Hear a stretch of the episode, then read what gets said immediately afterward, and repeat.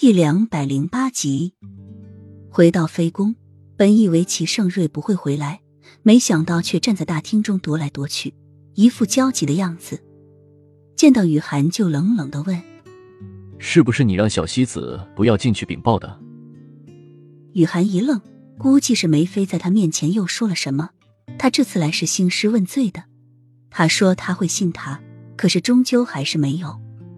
你知不知道梅妃的伤口很严重，要是再晚一步脚上，就会终生留下疤痕。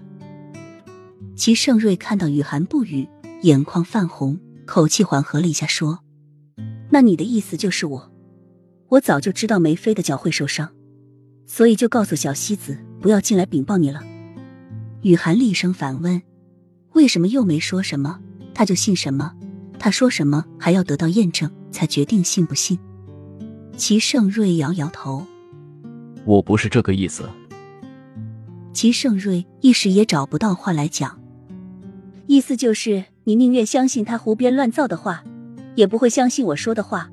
如果我真的这么吩咐的话，那么只能说明我知道他一定会找各种各样的借口让你回梅宫。”雨涵激动的说着：“他有那么软弱好欺吗？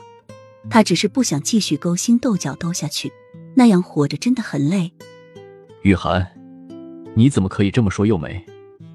她被花瓶碎片割到，并没有让小优去找我。她知道我和你在一起，不想打扰我们，所以就不想让人告诉我。但是她身边的宫女见她伤得严重，还是偷偷的跑来了。幼梅不是像你所说的那样，她的心思很纯洁。齐盛瑞见雨涵这样说幼梅。声音不禁有点严厉起来。齐盛瑞，连一个奴才都能看明白，为什么你却不懂？好啊，那你回到你心思纯洁的梅妃那边去吧。我这里很肮脏，怕弄脏了你圣洁的灵魂。雨涵大声的说着，指着门外。他以为他不会生气，不会发怒吗？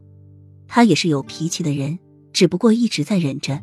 但是这次他真的忍无可忍了。他怎么就不想想，为什么每次都那么巧？什么时候不受伤不出事，偏偏在他来非宫留宿的时候就出事？